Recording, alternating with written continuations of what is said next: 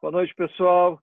Aqui é Eduardo Fontoura, André Chaves e Paulo de Oliveira, do Instituto ADR. Nós estamos aqui conversando a respeito dos Covid-19 e seus efeitos.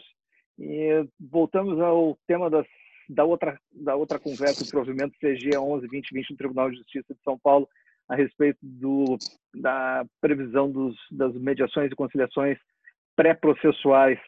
E nós lembramos que dentro do Instituto aqui nós temos um mediador judicial, Paulo de Oliveira, ele poderia colaborar trazendo aqui a, a, o que, que o Sejusc do Rio Grande do Sul já vem fazendo, independente de provimentos ou resoluções.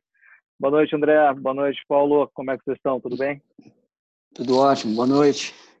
Boa noite, Eduardo. Boa noite, André. Só uma, uma, só uma, uma, pequena, uma pequena observação, Eduardo. Eu gosto de me posicionar de uma maneira é, no sentido de eu, eu estou mediador judicial. Isso é muito importante a gente observar, porque eu sou originalmente advogado e tenho, tenho essa bagagem muito grande de advogado e professor universitário, mas eu resolvi ingressar na, na mediação judicial porque a advocacia não pode perder essa, essa miragem, né? É um, é um campo de atuação muito importante, um caminho de negociação que nós não podemos deixar de lançar mão, na nossa na nossa lida diária, né? Então é eu diria que eu eu estou mediador judicial. E nós aqui nós agradecemos o teu estar mediador e fazer isso uma realidade. André, o que, que tu pode nos trazer a respeito do, do provimento 11-2020 lá do Tribunal de Justiça e depois o Paulo entra complementando com o que vem acontecendo aqui no Rio Grande do Sul? Bom, Eduardo, eu acho que essa iniciativa da Corregedoria Geral de, de lançar esse provimento foi muito importante. É, isso é muito interessante para que a gente possa é, trabalhar com as práticas consensuais. E no momento que o Tribunal de Justiça é, chancela essa atividade que a gente chama de métodos adequados de solução de conflitos, é uma iniciativa sensacional. É evidente que no momento que nós vivemos com, com essa pandemia, nós nos deparamos com um projeto piloto de conciliação e mediação pré-processuais para disputas empresariais decorrentes dos efeitos da Covid, e, e, que, na verdade, tem como, como a, a, busca, na verdade, atender as atividades empresariais de produção, circulação de bens e serviços, para evitar o que eles percebem que pode acontecer de uma judicialização em massa de disputas. Prevendo isso, respeitando a competência dos, das varas empresariais, entendendo a importância do advogado e o sistema multiportas para indicar e, e orientar o seu cliente, desenvolver esse projeto, que eu acho que vem num momento muito oportuno, porque por mais que seja no judiciário, ele tenha um início, um, um formato, digamos assim, com características do judicial, porque ele, ele pede que seja entregue, tem um pedido, haja uma causa de pedir, o, o, esse procedimento seja acompanhado de documentos, atos constitutivos e todas as formalidades, uh, mesmo que vai ser base depois de estatísticas, uh, eles estão incentivando essas soluções mais práticas, mais céleres, no momento em que a gente efetivamente precisa disso. A sociedade almeja que, que as soluções sejam menos judicializadas também. Então, o, o, qual é o espírito? Eles vão procurar manter a confidencialidade, procuram uma celeridade muito interessante, porque no momento em que tu encaminhares o teu pedido, ele deverá ser agendado uma audiência em até sete dias, que é um período, um prazo exíguo, e no caso ainda que se venha a construir um acordo, um termo de entendimento, terá sua homologação uh, em até três dias, o que também torna isso muito mais dinâmico e célere. Uh, é interessante porque as partes podem conciliar, se conciliarem, resultem a termo. Caso não chegue ao entendimento, eles poderão levar esse, essa problemática para uma, uma mediação, e essa mediação eles terão condições de conjuntamente escolher um mediador, ou se não tiver um consenso, o próprio judiciário, o juiz, vai indicar alguém. Então, isso torna toda essa situação muito dinâmica. é, e acho que vai dar uma resposta interessante para a sociedade, para o meio empresarial, que estão assessorados seus advogados, e, e percebe que é mais um caminho a ser desenvolvido. Então, vejo isso com muito bons olhos e espero que o Tribunal do Rio de Janeiro é, já deu, sinalizou que também vai trabalhar dessa forma e que a gente possa desenvolver esse trabalho por todo o Brasil. Maravilha, André. Muito obrigado essa síntese do Tribunal de Justiça de São Paulo. E no outro lado aqui, não que seja oposto, mas o fato de estarmos no Rio Grande do Sul, Paulo de Oliveira já teve experiência que o Sejus que não espera a pandemia chegar para fazer o pré-processual e que a administração ali está aparecendo com respostas e mecanismos que tu pode nos trazer, Paulo? É, nos deixa mais informados e com a sua experiência, por favor. Pois é, Eduardo eh, e André, eh, minha experiência ali no, no Sejusc, do Foro Central, é exatamente em relação às pré-processuais, né? elas estão ocorrendo, elas vêm ocorrendo, já já há algum tempo antes da dessa situação que nós estamos atravessando de pandemia é, e, e o acesso a essas a essas a licitação de uma de uma pré-processual em mediação ela é muito facilitada. Pode ser feita por telefone por e-mail ou diretamente lá no Sejus, que fica no Foro Central, no sétimo andar, e, e elas ocorrem, elas ocorrem com, com pessoas, independentemente de estarem acompanhadas de advogado ou não, e até com, digamos assim, um advogado 4.0, não é? é? que já entenderam que o caminho da mediação, o caminho das MASC, né? elas são muito importantes, é, os meios alternativos de, de solução de conflitos são, são, são adequados e muito importantes.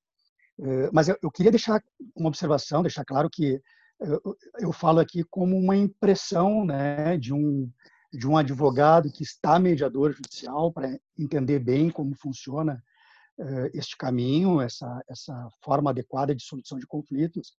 Então, ela não representa uma posição do tribunal. Né? É importante deixar isso uh, para que todos eu, eu falo aqui com uma impressão de alguém que está lá atuando como mediador judicial e que vivenciou várias migrações pré-processuais. Então, isso é muito bom, é, é é, a gente parabeniza o Sejus, que parabeniza as pessoas que vão buscar essas vias né, alternativas diretamente é, com, ou no Sejus, ou via telefone, liga, pode ligar e, e, agendar. Os agendamentos são rápidos, são feitos de uma maneira célere, não é? E, e só louvor também ao Tribunal São Paulo e que outros tribunais, assim como o André comentou, uh, também caminhem, trilhem essa, essa, esse norte. É, agora, em relação à situação da pandemia, Eduardo e, André, é, recentemente, como mediador judicial ali, recebemos um convite para podermos nos colaborar com sessões virtuais de mediação, né? que é uma, uma novidade, uma inovação. É, digamos que eu imagino que seja pioneiro nessa, o Sejusc de Porto Alegre nessa atuação. Então, nós estamos todos aqui colaborando, engajados, aprendendo as ferramentas necessárias para podermos aí prestar um serviço à população em mediações virtuais. Eu acho que seria, nesse primeiro momento, um, um alento para todos. Né? É verdade, é verdade, Paulo. Sabe que uh, na, na, leitura do, da resolução 006-2020 do Tribunal de Justiça, publicada agora no dia 28, ontem, uh, ela traz o, a possibilidade dos processos eletrônicos retomarem o ritmo anterior uh, e também entrando para a possibilidade de fazerem essas uh, consultas, audiências sessões de forma eletrônica e também prevê uh, não prejuízo da parte ou do profissional que não tenha técnica ou prática para poder utilizar esses mecanismos. Como é que vocês, mediadores dentro do Sejus, que estão lidando com, digamos, essa falta de afinidade com a ferramenta digital das partes, tanto advogados envolvidos? Uma palavra, Eduardo. E o Instituto ADR, ele, onde a gente pode manusear muito bem isso, que é uma colaboração. Sem isto, eh, nós não temos mais o que como fazer. Então, essa é a palavra. É todos no mesmo sentido, colaboração com o outro, sabendo que é desta maneira que nós vamos atravessar uma situação anormal que nós estamos atravessando. Todos os mediadores, em reuniões virtuais prévias, em simulações, nós estamos é, é, conectados e praticando bastante isso para que a experiência dessas sessões virtuais elas sejam dois pontos. Primeiro, que o mediador consiga ficar tranquilo, principalmente aqueles menos afeitos à ferramenta. Então, um colaborando com o outro. E segundo, que a experiência da pessoa, do usuário, daquele que vai lá buscar a mediação também seja satisfatória. Então, a palavra é essa, colaboração. Colaboração entre todos os envolvidos. Maravilha. André. Exatamente.